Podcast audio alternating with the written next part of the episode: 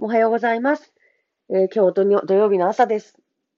えーちょっと天気がよ良いようですかね。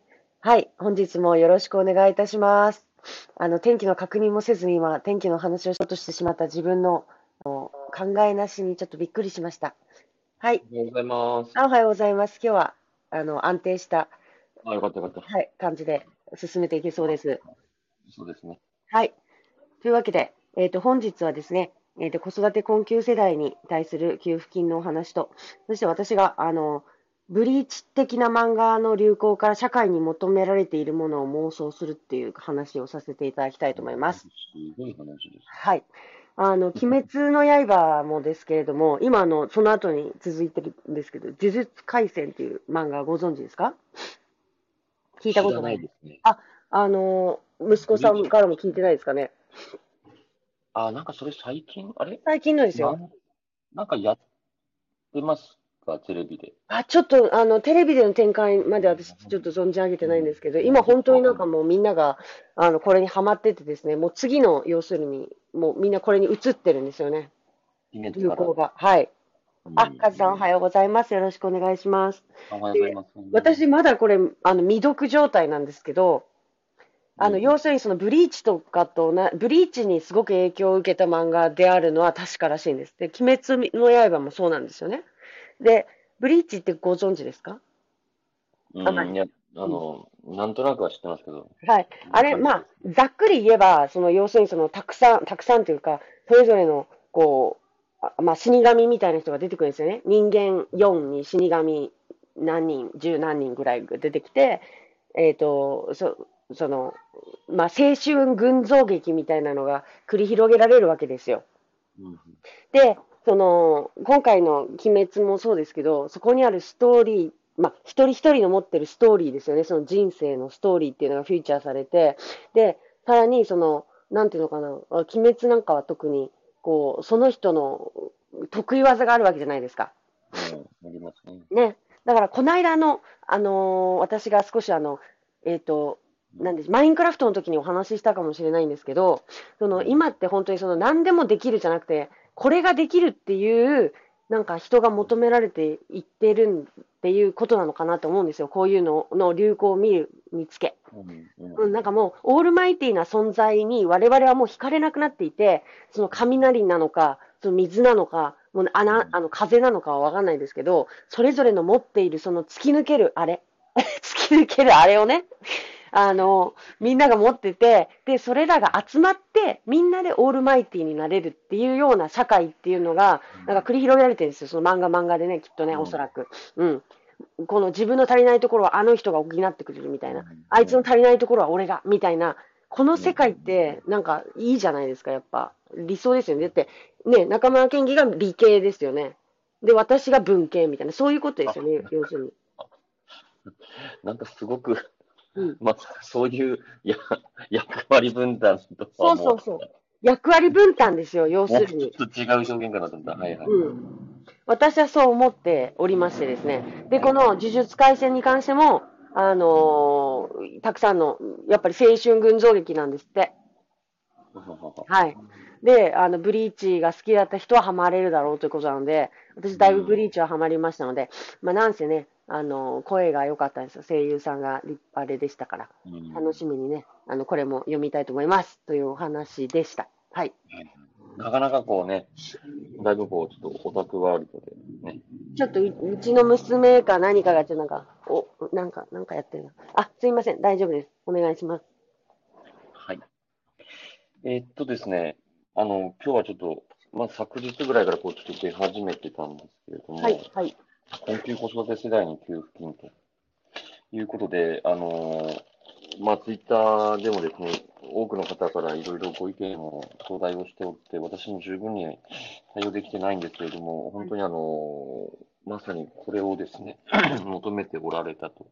で、今回ですね、えっ、と、お伝え、まあ、えっと、一人親の世帯の方にはですね、何度かこう給付というのがあったと。で、言われ、私がよくよく言われてたのが、その、一人親じゃない世帯。ああ、はいでもですね、はい。要はその、一人親だから困窮ということではないんだということをですね、こう言われる、まあ、世帯のえー方がいらっしゃいました。はいまあ、まあ、りょ共にこう所得が低く、で、こお子さんが多いとかですね。うんで、要はコロナ禍で思いっきりこう所得が下がったとか、はい。そういった方がこうやっぱりいらっしゃいますので、はい。でそういった、えっと、世帯にですね、こう支援を届けるための、あのまあ、給付と。で、まあ、もちろんその、引き続きですね、えー所得が低い、低所得の困窮世帯の方にもですね、あの支援を届けるというような、えっと、内容の、えー記事です。まあ、私もちょっとこれ、またですね、国会議員としてこれ確認しようとしてますけれども、はいえー記事を読むにですね、一旦そういう話になっています。で、あのまあ私もですね、まあこれ、要は地方議員が動いたからこうなったっていうことは、もっと言うつもりはないんですが、はい。これですね、多分いろんな方が、いろんな地域でいろんな方がこういった声を上げておられると思うんですね。はい。で、あの、まあ、長崎、まあ、私もですね、こういったお声を、まあ、発信させ、してるので、やっぱりいただくんですよ。で、それをやっぱり、あの、まあ、自分、もちろん県には言うけれども、県の直接誰かがね、どう動いてるかって正直わからないので、うん。はい。だからその、まあ、自分が一緒にやってる国会議員をを通してですね、これをこう、伝えてもらってます。で、あの、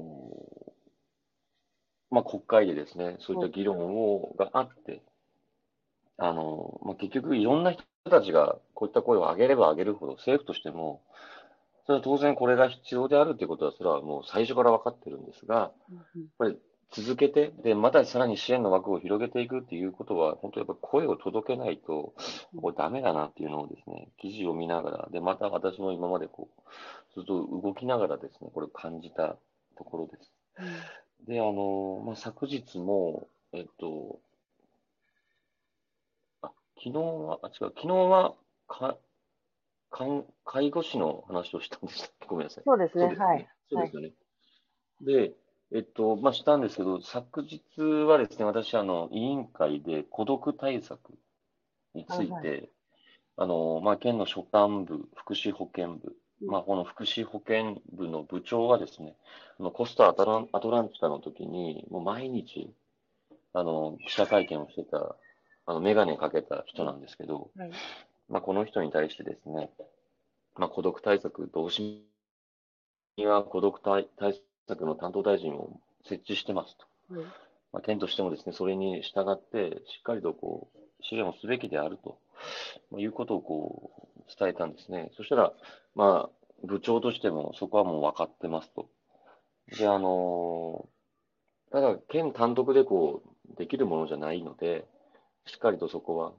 で、まあ、あの民間であるとか、うんうんあとはですね、あの、長崎県の21市町の皆さんとの連携、またその教育、またその産業系の部署との連携、まあそういったこともですね、あの、まあ、しっかりと答えてもらって、まあ、最後には、まあ私としては予算増額をしろと、してくれということをですね、まあ、訴えたんですけど、まあ、そういったこともですね、あの、随時やっていかなければならんと。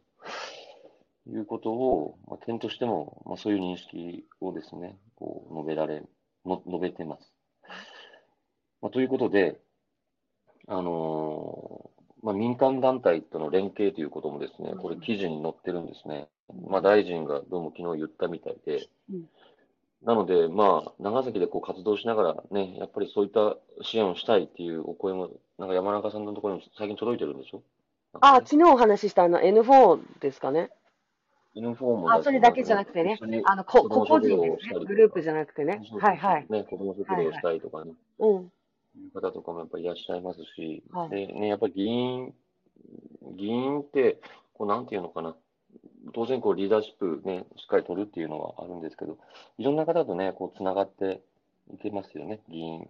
うん、やっててそうですね。山中さんもね、議員みたいな仕事まあ、議員みたいな感じで、はいねいろんなお声をこういただけるので、やっぱりそこはね、そういった方をしっかりとこうね、政策というか、あの、本当にうんいか、や、あの、本当貢献していただけるようなはいところにしっかりとこう導いて、導くというかね、こう、連れていくっていうのが我々の仕事ですね。はい、はい。そうですね。はい。なので、あ、はい、桃太郎さんおはようございます。えっ、と、昨日ちょっとお話しした N4 の働きとかがですね、その。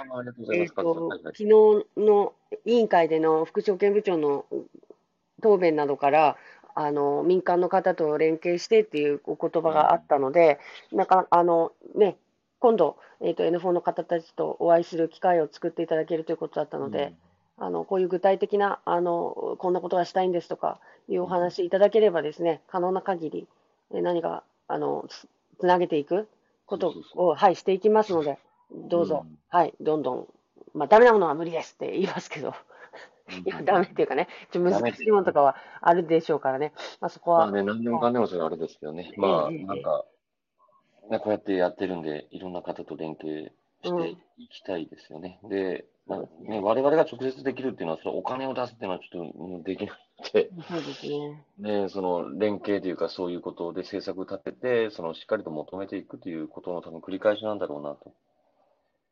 うん。でね、求めるだけじゃやっぱりダメなんで、自分たちも動きながらはい。やっていくということがね、さっきの今の山中さんが言われてる話かなと思います。はい、そうですね。もう県なんてまさに他のところで、まあ、じゃあ、あの皆さんのこう税金をこうそういうことに回していくっていうことをやってるわけですもんね。うん、そうそうそう。そう。だからもう単独の事業だけで、そこだけでお金を稼いで回してっていうのはやっぱり難しい。特にこういう福祉とかいうことにおいて、いあの、それをひと一つの中で回すのって本当に難しいと思うので、他でちゃんとこうお金を稼いで、で、そこに投じていくっていう、ちょっと俯瞰したうところからのし視点でやらなければ結構厳しいですよね。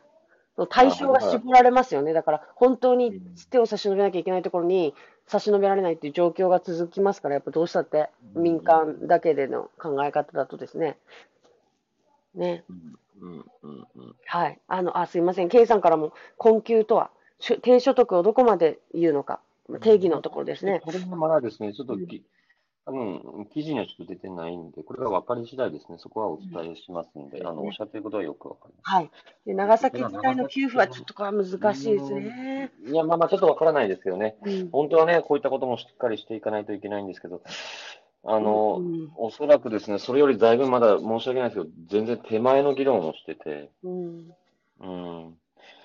要はそういった人たち、お今はですね金を配るっていうより、そもそも、なんていうのかそういった困ってる方の、その相談すらも受けきれてないっていうところがですね、あ全然入り口の議論をまだしてますね。県においては。ーねまあ、なぜ、ななぜかというと、それはちょっと、はい長崎の子育てしづらい。ううんん。まあ、いろんなお声、そうですね。うんこういう、その、暮らしにくさっていうところもです。まあ、暮らしにくさをね、うん今言っていただいてるんですけどそう、いや、ほんと子育てしづらいのに結婚しろ、出産しろってね、もう、わけわからないですもんね、言ってることが。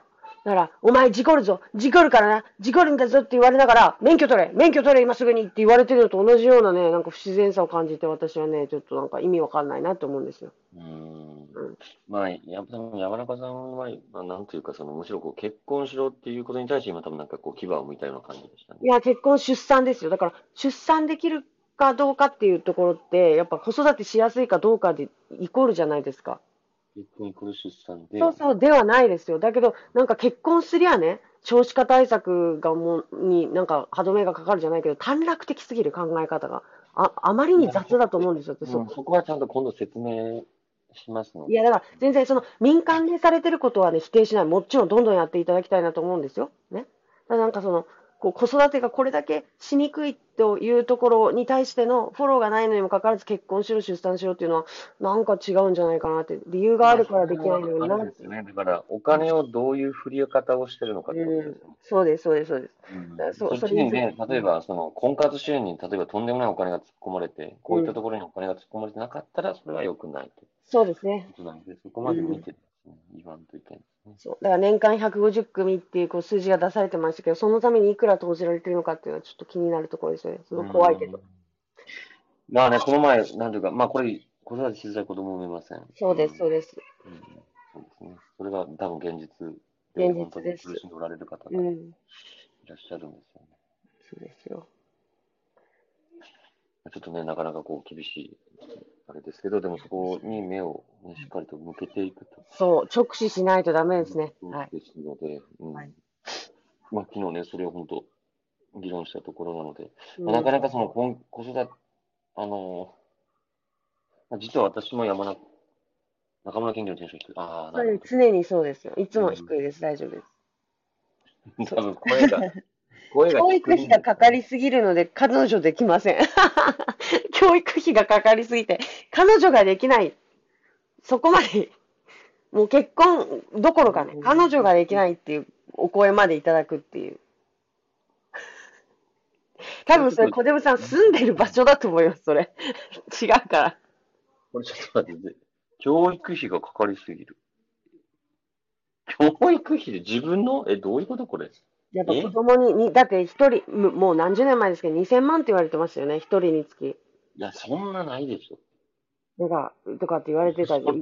いや、それ多分なんかちょっと、うん、なんか多分すごく、多分贅沢しないとそんなかからない。いや、子供のです1歳からですよ。あ、0歳からああ、なるほど、なるほど、なるほど、なるほど。育てきるまで、私が小学校の、中学校ぐらいの時に一人2000万かかるて、卒業させて、えっ、と、社会にいやいや、出してそんなかかかからないです、かからないです、かからないです。それは多分なんか、なんかなんか違うあれですよ。そんな学ことない。校入れてですよ。で、こう、い生かすためにですよ。ご飯食べさせてとかも含めてですよ。衣服とかも全部着させてですよ。いやいやいや、ないです。それはない。で本当ですか？でもそこはちゃんとね、数字を出さなきゃいけないと思うんですよ。で、ほら、私立の、えっ、と、医学部とかだったら、その、何年間で、えっ、と、に家2軒建つぐらいとか、6000万ぐらいとかって言うじゃないですか。だからなんか、ざっくりとしたその、えっ、と、大体これぐらいっていうお金の額ってある、あるのかなと思うので、うん、いやいや、それ結構あの、そういった議論出てるんで、2000万はないです。2000万は本当ないので、いくらもちろん1000万近くは、1000万超えてくるとは思うんですけどね。そうですよね1000万超えるかね。うん。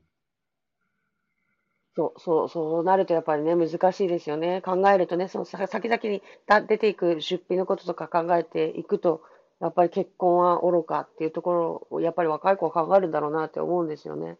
なんか私たちの世代まではなんかこう、三種の神器じゃないですけど、こうあるべき人生みたいな、人生の成功者とはみたいなのと枠にはめて考えさせられたじゃないですか。で、私もまだそこの呪いから解かれてはないんですけど、完全にね。いい、いい一流企業に入って、結婚はこれぐらいにして、で、家を建てて、一戸建て、庭付き一戸建てみたいな、なんか、クレヨンしんちゃんみたいな世界観あれがなんか成功者の生きる、なんかあれで、みたいな、なんか刷り込みがあるんだけど、今の若い子っていうのは、そこからだんだん自分の頭で考えて、いや、これは必要ないとかっていうのをちゃんと必要選択。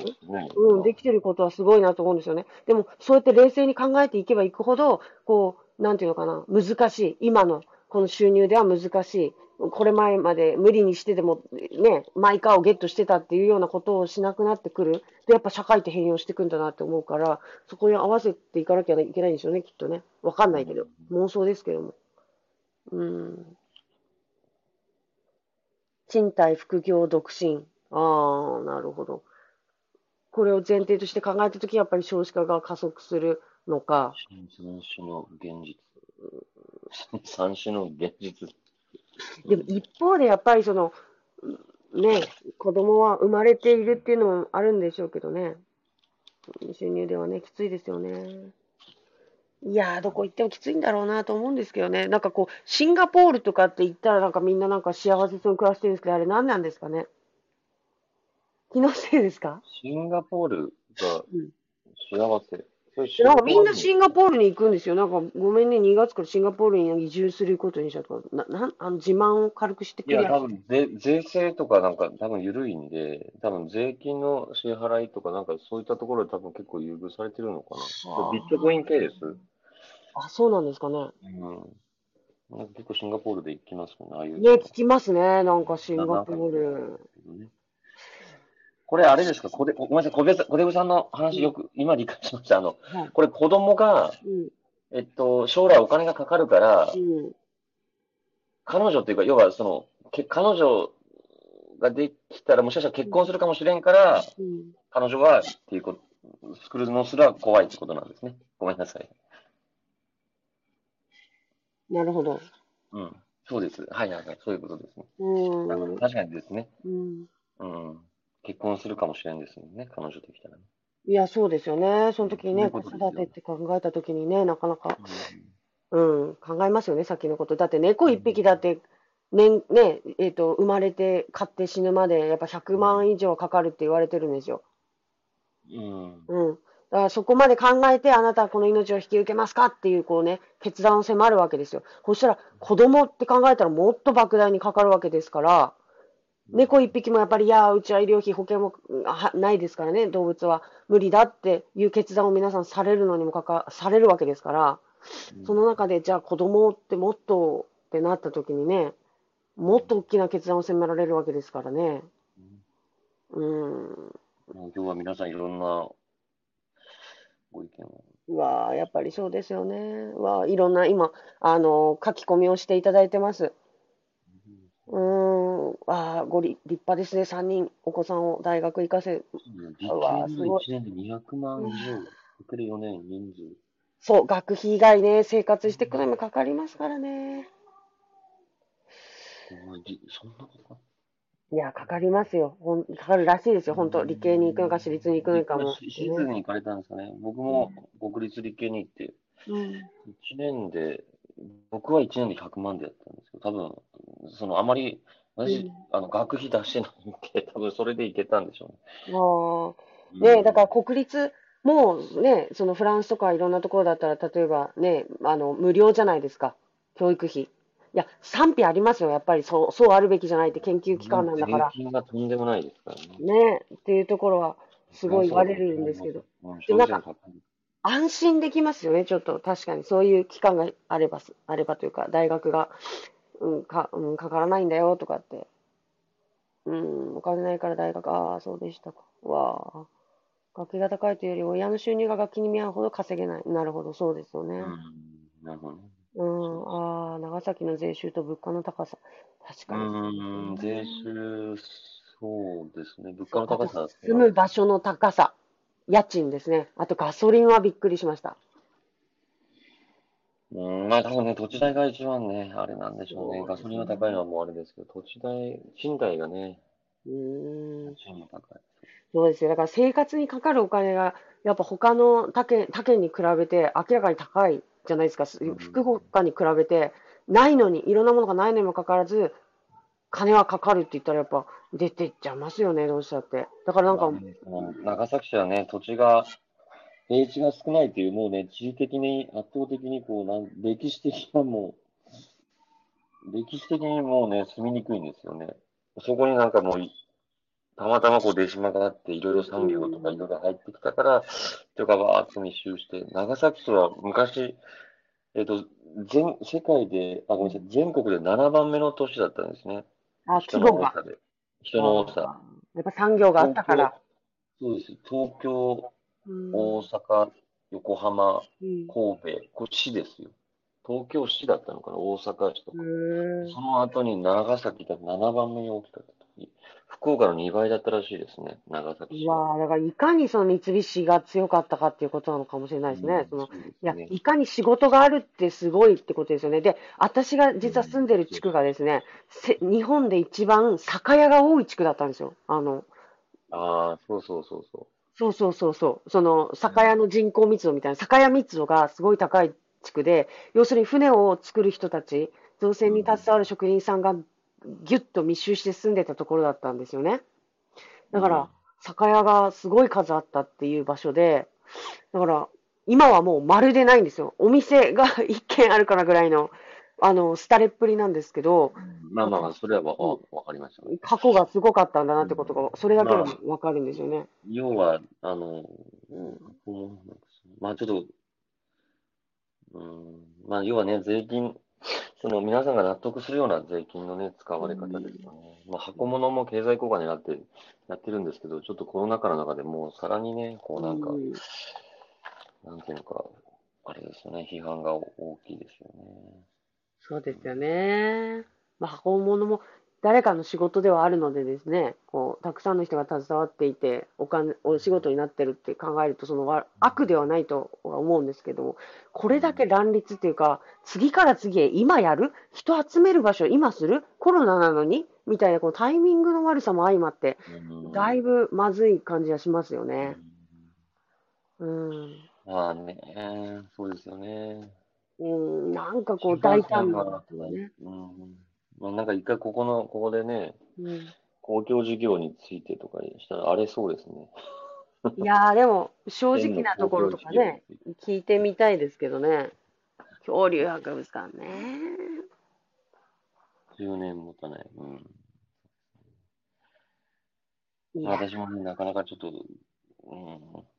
いやコメントしにくいですもん、正直。この、うん。ちょっとこれを決めた、決めたときに、そのなかなかこう説明っていうのがですね、じゃあ今、今の時点で潰すのかどうかっていうところはもちろん潰すっていうか、やめるのかっていうのはね、あるんです。もう、だいぶできちゃってますよね、建物。新幹線なんて今やめたらもう逆に損するんで、うん。やめれないんですけど、うん、まあ IR とかね、そのマイスとかね、これ長崎市のやつなんで、ちょっとあれなんですけど、なんでこんなね、っていうのはありますね。ねえ、こう立て続けですね。それとそのアグリ農家ね。アグリ農家の公園整備。10億円のテントね。はい。とかね。今じゃなくてもっていう。そのお金回してくれて、こうなんかね、うんしてくれるだけでもちょっと印象が変わるじゃないですか。それが効果としてどうかとかっていうところを多分その皆さん考えられて、効果がないからしないんだって言われるんだと思うんですけど、なんか姿勢っていうところなのかな。ななんでしょうね。なんか伝わってこないですもんね、だって。うん。うんまあ一回決めたからやるみたいな。そうそうそう。思ってくれてるんだっていう思いがね、なんかやっぱ伝わらないって難しいですね。まあだからといって布マスク配ったら怒られるんだけど、うん、なんかやっぱね、大変ですね。どうするんです？どうします？本当こんな時に頑張ってますね。こんな時に政治家やってるなんてすごいですね。うん。ねいやね、まあ、うん。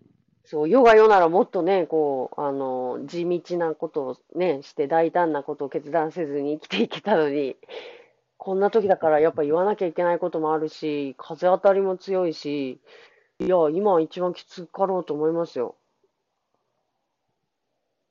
ね。で、まあね、もちろんその政治家はいろいろ、それはもちろんね、言われるんですけど、なんかこう、えっいや、今日は皆さんなんかいろいろ、要さん、人が欲しい仕事ほど年収を高くしないと、うん、スパイラルで辞める人が、うん。そう、まさに介護職とかですね。介護職とかね。うん。ん、保育職もそうやし。うん。うん、まあね、その、そこの収入をどこからどう持ってくるのかっていうところをね、ずっとこう議論するんですけど、うん、うん。まあでもね、やっぱりそこってもう事業的に、うん。なんていうのか、介護を必要とする、まあ、その本人自身うん、がどこまで払えるのかっていうのがまずああるし、はい。で、あとそこに対してね、まあ、最終的にどこまで国として支援をするのかっていうところなんでしょうけど、まあ、これから本当増えていく中で、ここが一番きついんですよね。増えていくんで、はい一人の単価、なんかこう支援単価みたいなのを上げていけばいくほど、それはもう、もう国もね、うんきついというところの中で、本当多分その、そこがものすごく苦しいんですね。うんうんうん。ですまあね。ね、何かそういうものをこうしていかないと、うん。人も離れていくというところでの苦しみ。いや、それでなんかお金ある人はいいんですよ、別にね。いくらでも介護もしてもらえるし。いやいや、まあね、そんな全員が全員そのお金みんな払えるわけじゃないんで。そうそう、そこですよね。だからね、その、難しい。例えば、お金持ちはめものすごいこう、介護のためにお金を払ってもらうとかね、なんかそそんな、それこそ累進課税みたいなことをね、多分はいするんでしょうけど、それはどこまでこうやれてるのかっていうのはありますけど、ね。うん。まあね、うんあまりね、こう、お金を持ってる高齢者からお金をぶんだくればいいみたいなことをね、ああ、いいアイディアじゃないですか。うん、うん、いやいやいや、そうは言わないですけどね。なかなかね、それは言えないです。言えないですけどね。でも確かにね、その、すごい、あの、たまにさ詐欺のニュースとか見たときに、え、そんな持ってんのみたいな 人いますよね。うん普通のこのおじいちゃんおばあちゃんが、その、いくら騙し取られたみたいな話を聞いたときに、そのすごいタンス預金の、にああ、回持ってますよる。ね。持ってますよね現金をですね、単貯金多いんですよね。いやうそうなんですん。ね。いや、それをね、子供たちとかね、未来にね、なんかこう回せたらいいんですけどね。うん。うん、やっぱりみんな我が身が可愛いですから。いや、だから、いかに、いや、だからこそやっぱり若い人が選挙に行かなきゃいけないってこういうことなんですよ。若い人が行って未来をこうしたいんだってことで言ってる人を選ばない限り、この世の中のね、政治っていうのはもう、じいちゃんばあちゃんを中心にしたものにならざるを得ないじゃないですか。もちろん大事ですよ。だって人口の比率多い多いわけですから、あの、ご高齢者のことを考えるのはもちろんマストなものなんですけど、プラスアルファでやっぱりこう、もう少し若者にとっての、ちょっとね、こう、もっと寄った政策とかがやっていけるには、そのか結婚をしろとかそういう馬鹿げたことじゃなくて、あ、はっきり言っちゃったけど、すみません、すみません、すみません。その、そういうことじゃなく、もっとね、あの、こういうのをやってみようって言えるには、やっぱり若者が動いてくれない限りは難しいんじゃないかなと思いますよね。うん、まあそうですね。若者が動く中で、だから若者の本当ね、その、うんなんだろう、割合、政治参加の割合を高くしていかないと、うんそれは高齢者より高くしていかないと、うん。えっと、逆転できないですよね。そうのそうそうそう。うん、だってもう人的に圧倒的に高齢者が多いわけで、しかも高齢者の方は、うん。まあ、ひ比較的暇なので、うん時間があるんで、そうそうやっぱり政治にね、やっぱり関心が高いわけうんですよ。うんうん。うん。なんかあの、木島さんっていう方がね、あ、すみません。社会、あの、なんだっけ、起業家こそ選挙に参加しろって言って、すごいクラブハウスで吠えてるんですよね。すごく面白くて、だからなんか、いかにその DX を進めろとか、あれを進めろ、これを進めろって、そのドローンのことをやれとかってみんな勝手に言うけど、その選挙に関わって選挙を応援しなかったくせに、いろんなものが決まってからなんでやらないんだとか、じなんか時代遅れとかって騒いでも当たり前だろうって。普段、その、表に出てこない、その産業の人たちが、いかに選挙に関わって応援してるか。だからその、歩みが遅いっていうのはそういうところもあるんだって言われてたんですよね。その政治の歩みが遅いって。政治っていうかさ、その政策とかなんかそ、いきなり方向転換ってしないじゃないですか。まあ、河野大臣はちょっと特殊な方なのかなとかと思うんですけど、そそこにはやっぱりその、古い、えっ、と、お仕事をされてる人たちっていうか、の、その、選挙での、やっぱ圧倒的な頑張りっていうのが裏にはあって、そういう人たちに支えられて出て出てきてる、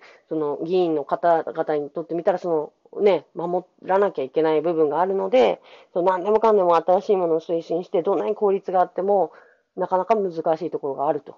だから、今のと同じように、その若者も、その若者にとってとか、これからの世界にとっていいものを、なんで政治はやってくれないって言うんであれば、じいちゃんばあちゃんに負けないぐらい、やっぱ政治に関心持っていかなきゃいけないってことですよね、要するに。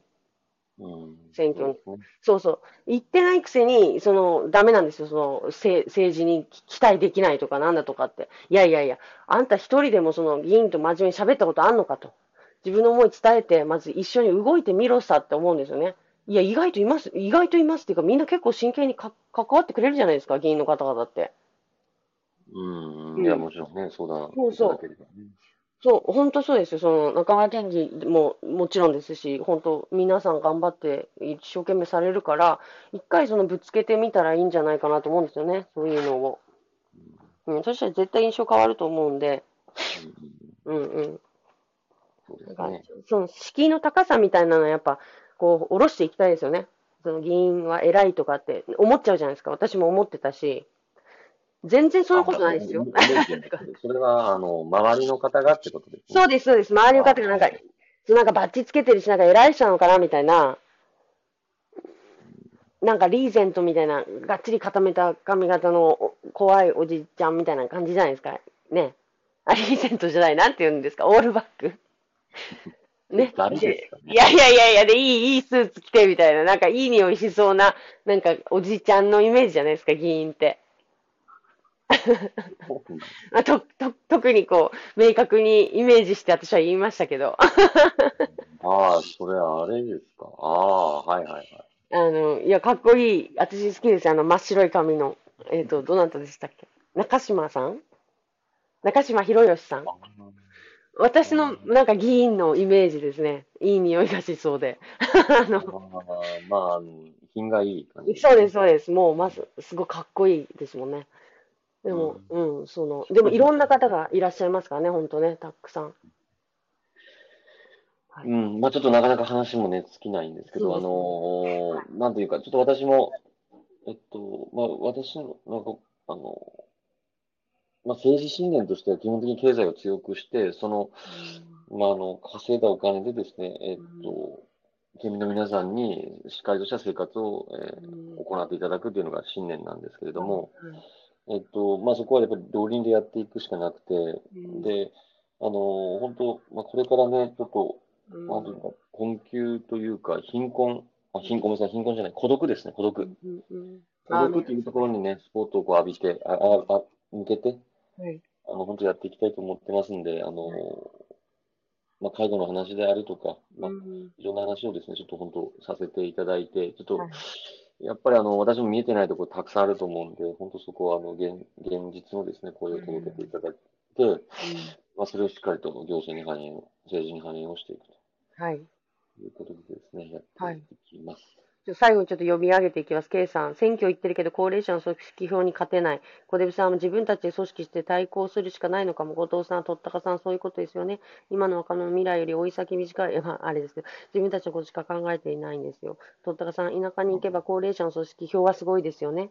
うん。K さん、政治家も定年作れ。小出さん、昔の大学運動みたいなのしたい。赤さん、うん、話した後の対応、ぶつけた後に疲れることも多くて。あ、これきっと議員さんとのう話。ん、なんかあったんでしょうね。うん、ケイさん、ポマード臭い。はい、小デブさん、田島にはジャージでお願いしますということで、あの、だいぶ今日は反応をいただきながら進めることができました。うんもう皆さん、本当思うことありですね。まあ、うんほとんど、あの、大学運動ってこれちょっとなんか、あの、もう少しちょっと話したいですけど、あの、大体皆さんのおっしゃってることよくよく本当にわかります。もう正論ですよね。うん、もう、もうこの手の話をすると、皆さんが言うのは。うん、うん、うん。いや、面白いですね、でもこうやって、なんか。はい。いや、本当その、一つ一つ、全部どこまでこう反映できるかっていうのはあ難しいところもありますけれども、ちゃんと聞いてますし、ちゃんと受け止めてますので、本当そこだけは。はい。で、割とね、頑張ってますからね。あ、自己評価高いんであれですけど、私の場合は。はい。まあ、がっつり議論したい。ありがとうござういます。んうん。そうですね、民主主義だからですね。そうです。だから本当に一人一人が、そのなんか、ね、その選挙に関わるっていうこと、イメージが悪すぎるんですよ、今までの。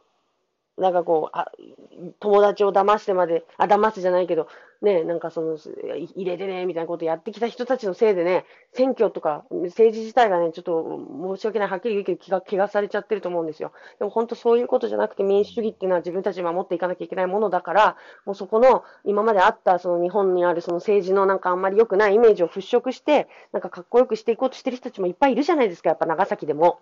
若者がって言って、なんか長崎の未来を考えようって言って頑張ってらっしゃるたち人たちもいるので、なんかそういう人たちの動きとかも、なんかね、あの、頑張れ頑張れって言いながら、なんかみんなで変えていけたらいいなって思思いますね。思いますし、やりましょうね。うん。あ、一人ぼっちみたいになっちゃってます。はい。うん。大丈夫です。起きてます？ああ、いや、ちゃんと聞いてます、聞いてます。はい。まあ、若いね、方、本当はあの、頑張ってる人たちも多くいるんでね、やっぱり若い力でこう変えていくと。そうです、そうです。あの、まあ、ケイさん、その定年制おっしゃってますけど、これ、こういうことをですね、言言ってくれる老人もいるんですよ。うんなので、うん老人も老人でですね、なんかこう、搾取してやろうみたいなことを考えてる方ばかりうん。ではないのでう、んうんうんうん、だからやっぱりそういうね、本当老人の皆さんにもね、うん。やっぱりこう、あ、若者頑張っとんなと思ってもらえれば、若者をね、やっぱり支援するような、ねうん政策に動くと思うんで、うん。そんなことしていきたいですね。そうですね。なんか経営者の方がよく言われるのが、自分たちがやらなきゃ下が育ってこないから、なんかひ引くに引けないんだみたいなこと言われる方いるじゃないですか。もしかしたら政治もそうなのかもしれないですね。なんかもうこんだけ下がうるさく突き上げてくるんだったら、じゃあ譲ってやろうかって思ってもらえるぐらいやっぱ頑張んなきゃいけないのかもしれないですよね。あ、また一人ぼっちになっちゃった。いやいや、そうです。ちょっと今読ん読ん読んでて。あ、読んでね、いらっしゃってことでね。はい。はい、あの、まあね、そうそうそうそう、あの、まあね、上の方もね、自分がはた 活躍する場所が欲しいんでしょうけど、うんまあやっぱりね、引き際は大事ですんで、いや、もう、あの、安心してこう任せていただけるぐらいの、やっぱり若者が育っていくことだと思いますのでう、んその線と、ね、いやいや、なんか顧問ぐらいでいてもらえればいい。ああ、そうですね。それがベストな形なのかもしれないですね。うん。うん。はい。とい。うわけで、はい、はい休日なんでちょっと長めに放送、配信をさせていただきました。いやいや、本当あの、ありがとうございます。ありがとうございますすごい楽しくはい。すごく、あの、参考というか。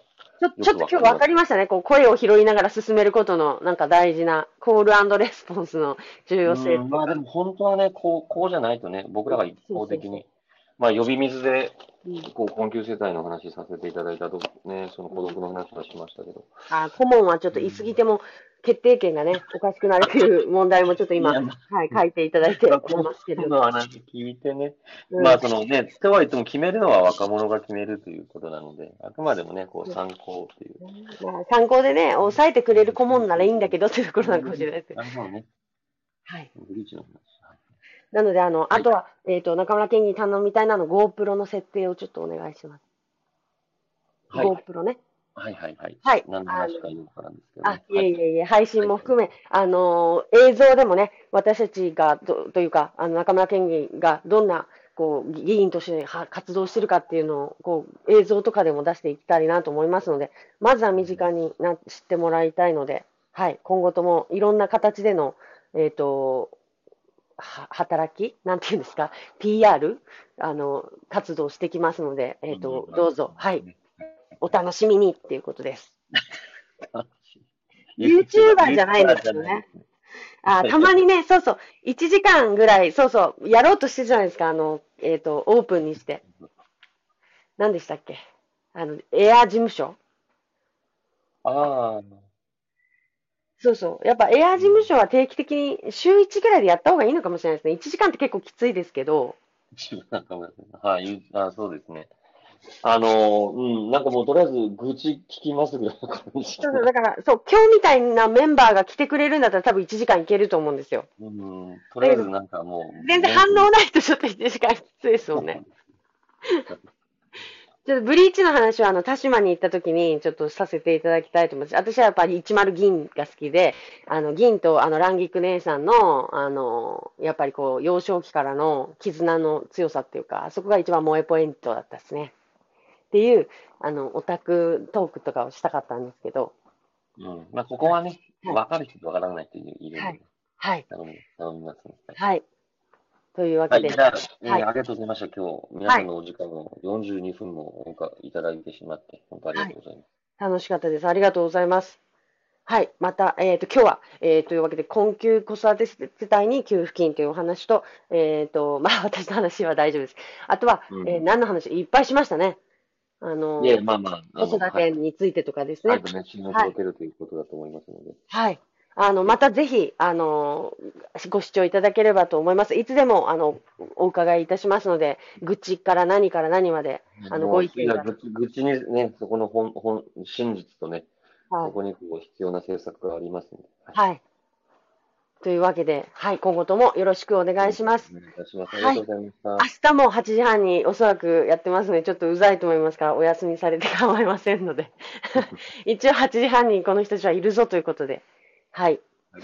はい、じゃあ、えっ、と、土曜日の気持ちのいい一日になりそうですので、皆さん、はい楽しくお過ごしください。はい。お過ごしください。はい、ありがととうございました。う。はい。はい、失礼し、ありがとうございます。失礼いたします。